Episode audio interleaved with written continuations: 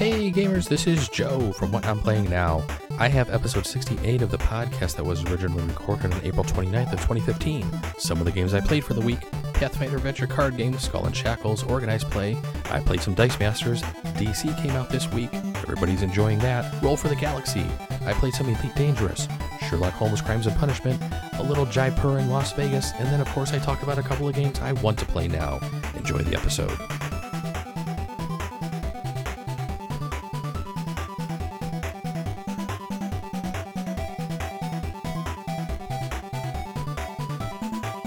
Good evening, gamers, and welcome to another episode of the What I'm Playing Now podcast. My name is Joe Luzzi, and we are on episode 68. Hey, you can find us on the internet. Send me some emails. Let me know what you're playing now. You can send those emails to whatimplayingnow at gmail.com. You can follow me on Twitter at What I'm Playing Now.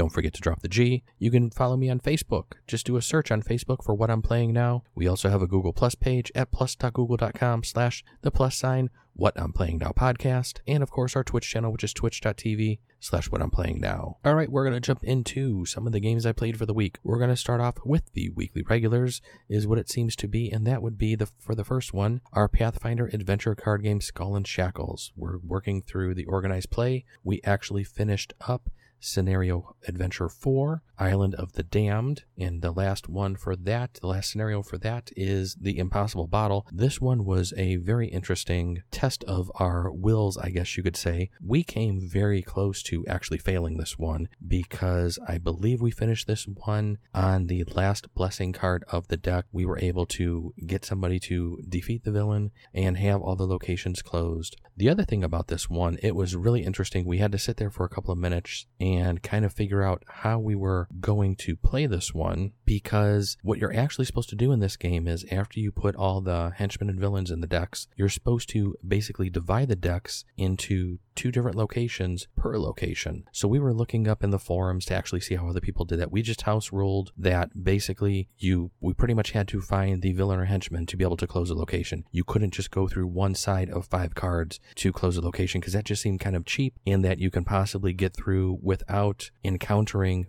probably the henchman or the villain. So we house ruled that as to how to play it. It didn't seem like there was an official ruling that was set on the forums. It seems like it's going to be revisited at some time. So we all sat there, talked for a few minutes, made the house ruling, and it was we. I'd, I'd be very interested to see what the house or what the actual ruling for this goes to see if we were correct in our house ruling because, like I said, we finished this literally on the last blessing card, which we I couldn't believe it was. It was extremely close, and we had to really plan those last couple of cards and what people were going to do, where they were going to be, and how and how many blessings we had on the table to basically just be able to finally kill that villain. So then after we cleaned out the box of cards from the, some of the older editions, we jumped into Run Out the Guns and we played 05A meanwhile in the Shackles. This one definitely wasn't as hard as the previous one because of all the different locations. Some of the monsters definitely were a little rougher. We seemed to pull a lot of um, monsters from Scenario 5 as well as getting a lot of very nice items and loot and boons from uh, the fifth deck. So I think everybody was able to upgrade at least one level 5 card, be it maybe a weapon for some of of our fighters. I think I got a level 5 spell. Everybody, I think, was pretty much able to round out their decks with one nice level 5 card, which everybody was very pleased with. I, I was very surprised that we actually saw that many level 5 cards come out because it seemed like when we added the fours, the, the four decks to, or the four deck to the box, fours just didn't seem to be as plentiful as, as they were playing through all four of those scenarios. So what we're going to try to do next week is we're going to try to maybe show up maybe an hour, hour and a half early, and we're going to try to knock out the rest of scenario 5. So then we only have scenario 6 left, and we'll do that over the course of a couple of weeks because I think we're going to go back to basically like maybe a first and third Sunday of the month. And since we're close to the end and since it's getting nice out and people want to do some more things outside, so that should be pretty cool. But I think we're close to the end of this one, and we're really looking forward to Wrath of the Righteous, which is the next box set coming out for Pathfinder. It'll be pretty cool once that comes out. All right, then we're going to jump over to Dice Masters. So the DC set was released today, and I don't, I didn't get a full gravity feed this time for DC. I only got a starter set and then played in a draft. I like the cards so far, but I just really think that there are I'm, I don't know if I really like where the game's going. It seems like the distribution of super rares and rares in a lot of the gravity feeds has gone back to the uncanny days. It seems like the D&D set was kind of I guess I should say kind of like a one off. I'm not too sure how Yu Gi Oh was since I didn't buy any gravity feeds for Yu Gi Oh. But from what I've seen from, we went through a whole gravity feed for our draft yesterday, and then I watched a couple other people open up gravity feeds. I have to say that it didn't seem like there were a lot of super rares getting pulled. Now, during our draft, I was able to open up a Constantine, but I did not win Constantine. The team I had put together from DC failed miserably and horribly, and I just, it was just a really bad night all around but it, will be it'll be interesting to see how some of these cards actually actually play with some of the other sets. It seems like DC is going to be played probably for the next couple of weeks before we allow mixing in of other cards. I may take a break for a couple of weeks and maybe just do drafts whenever we do a draft here once in a while. I'm just going to take a little break from Dice Masters, I think, hence the reason why I didn't buy a gravity feed. But it's well, we'll have to wait and see what happens with the game. From what I've also heard and read from my Twitter feed and reading some some of the different sites that report on a lot of of the Dice Masters information, it seems like there are some errors in printing in that there are some cards that are maybe listed as common but are uncommon, maybe a card that is listed as uncommon but's rare. It seems like there were a couple of errors I thought I read on Twitter, and people were saying, watch out for these cards, they're actually mismarked. So I'm going to have to maybe take a look into that a little bit more. But if you're opening up cards and trading, definitely pay attention to what you have and definitely pay attention to some of the sites out there and know what you're getting into. Uh, like I said, Constantine seems to be one of the bigger cards because it seems like it's going to be a card that can possibly possibly shut down some of the very early cards, possibly from AVX, especially some of the other super rares. So it seems like he is the one that everybody is kind of gunning for right now. So if you have one of those cards and are putting it up on eBay, watch the price because I already seen saw one that was sold for probably a lot less than what they are going to be going for here in the next couple of weeks. Especially since it seems like several stores were actually allocated with the content that they received from talking to a couple of different local re- retailers here in the area. So everybody it seems like is really enjoying DC from what I can tell so far. I liked it. I thought a lot of the dice are good. The cards are pretty good. I'm gonna have to look through what I do have. Maybe next week I can maybe pick out some of my favorite dice. It'll be kind of rough since I don't have a full set like I did for D&D to be able to talk about everything. So I'll just have to go off of what I actually have. But from what I saw and what I played, you know, with during the during the draft yesterday, it seemed like a pretty good set, and I think everybody will be happy with it.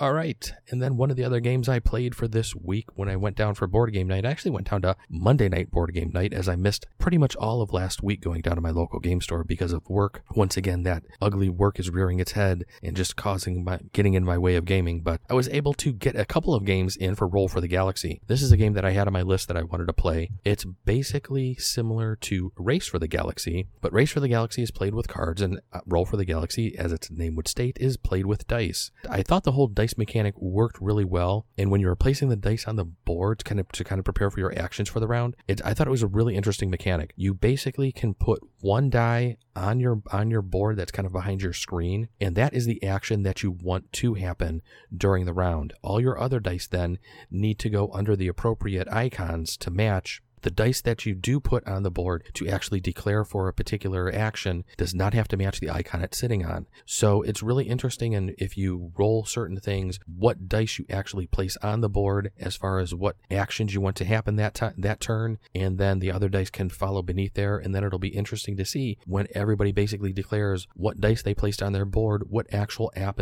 actions occur during that round. So it's a really, really unique, unique mechanic that I thought was pretty cool. And there were a lot of times where where people would stack up maybe three or four dice on one particular action and nobody actually put a die on that action so that action did not happen and their dice went back into their cups. We were playing with five people and I thought with five people it made the game really interesting as there were still quite a few rounds where not all five actions were actually taking place. So hence the reason why a lot of people were sometimes just sitting there like, okay, everybody work with me here and let's see if we can actually, you know, get all of the actions going and then somebody would, everybody would flip, pull down their screens and actually show what they were going to do for the turn, and and then you would just hear many sighs and moans and and dice going back into the cups. So the first game definitely was a little bit more of a learning game. I'll say a lot more of a learning game, and I believe my strategy for that first game was quite flawed in that I was kind of spreading myself a little too thin. I was trying to put my dice onto developments on the development t- tile as well as the planet tile, and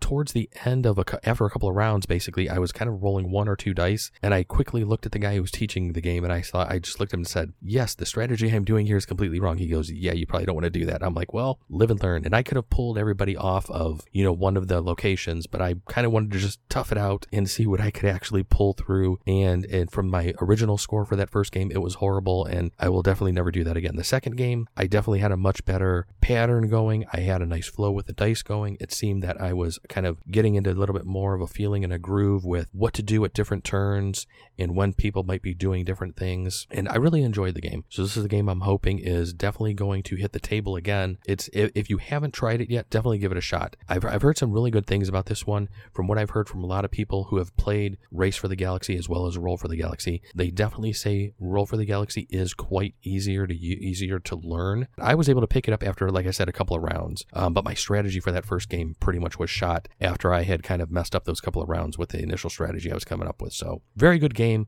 If you like rolling dice, this game will definitely scratch that itch.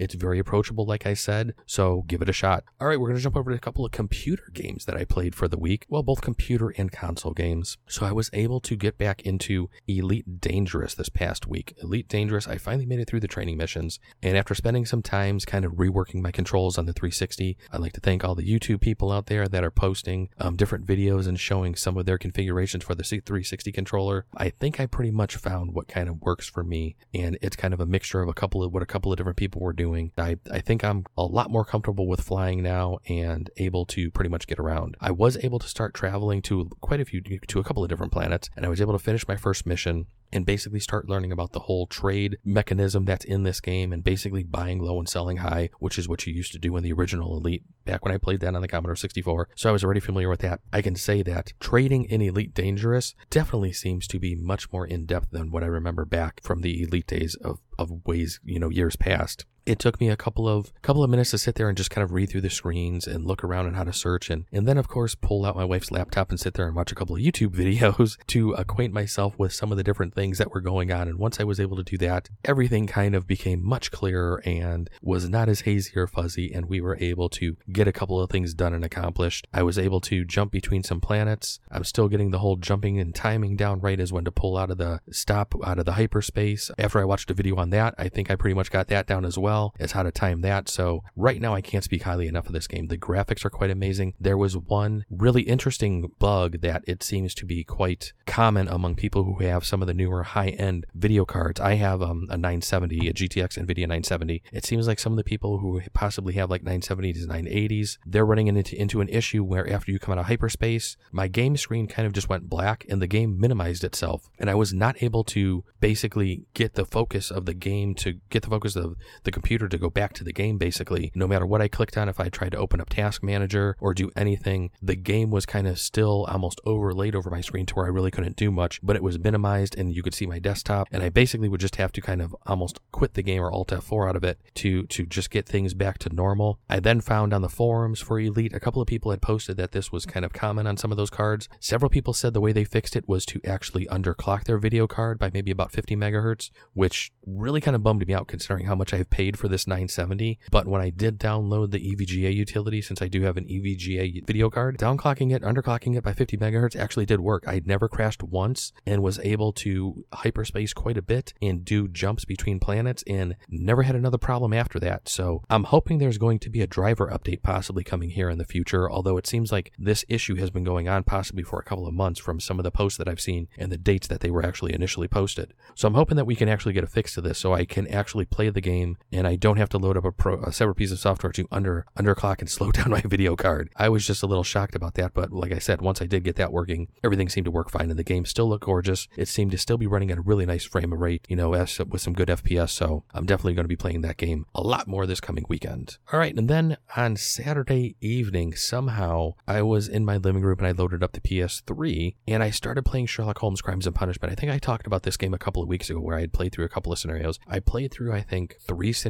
Saturday evening. I think I only have one more to go before I'm completely finished with the game. I will say I am enjoying the game. I can see why this game did get probably mixed reviews. They were kind of middle of the road. Some of the puzzles are really, really great, while others just seem really so convoluted that they just pretty much aren't that fun. Some I even just grabbed my phone real quick and looked them up because I just felt like I was beating my head against the wall, not getting anywhere. And I kind of was just like, let's just see if I can get past this puzzle and what happens next. A couple of the other things I noticed with the game, they try to mix in a couple of different things besides puzzles, like maybe some dexterity parts. Like there was one scenario where I was trying to walk Sherlock Holmes across like this little rope bridge, and you basically had to kind of keep him balanced left and right. It kind of seemed like it was something that was kind of really just thrown in. It really didn't tie into too much of the other, the rest of the game. And there were a couple of things like this I noticed throughout playing the game. Those types of things really just seemed kind of just patched on, for lack of a better term. I was kind of disappointed with those things, as I'd really like more of the of the mind twisting puzzles and try to do that sort of thing. But some of the, and, and the other thing I kind of noticed with the game, some of the scenarios I really seemed to fly through. There were a couple where I finished them fairly quick, and then there was one I think that I played on Saturday that just seemed to take almost probably half of my half of my evening whereas the other two I flew through and I was it it wasn't that I was doing anything wrong with the scenario or that the puzzles were slowing me down it just seemed like that scenario just had so much more content to it than some of the other ones whereas the a couple of the other ones I was able to just deduce everything very quickly figure out who the murderer was and just basically make a claim. And, you know, I, I think actually I was three for three with all of my deductions on Saturday. But one of the scenarios that I played, I can't remember the name of it, it just seemed to just drag on and on and on. And when I was finally done with it, I was just like, oh, thank goodness. I was just happy it was over. I mean, I, I don't know if I can recommend the, purchasing this game right now. It's definitely worth a rental if you like puzzle type games or if you had Sony's PlayStation Plus program, which is where I got the game from. It's definitely worth giving it a shot. It's definitely something that will take you away from some of the first person shooters, from some of the role playing games. If you just like some sort of the, some sort of puzzle game and just kind of like to sit there and think and do that sort of thing for a little bit, this game will fill that niche. But like I said, I don't know if I can recommend going out to purchase this game right now, but it's definitely worth giving it a shot if you like a puzzle game. All right, and then a couple of other board games that I played for the week. We were able to get in a, li- few games, a few filler games, I'll say. Um, I was able to get in a couple of games of Jaipur, where I'm actually starting to finally figure out some pretty good strategy as far as playing camels and using the camels more. I've talked about Jaipur in a couple of episodes ago, so I'm not going to go into how to play the game. But I actually did just pick up this game at my local game store the other day because my wife saw it. I showed her a video on it and she said that looked kind of interesting. So we're gonna maybe I'm gonna try to teach that to her and get in get in some games with her. But I'm finally starting to figure out some strategy as far as when to use the camels a lot more because it seemed like in a lot of the games I played before, I really wasn't using my the camels that I had efficiently. Whereas far as taking multiple things off the board and putting camels down as wilds to replace them,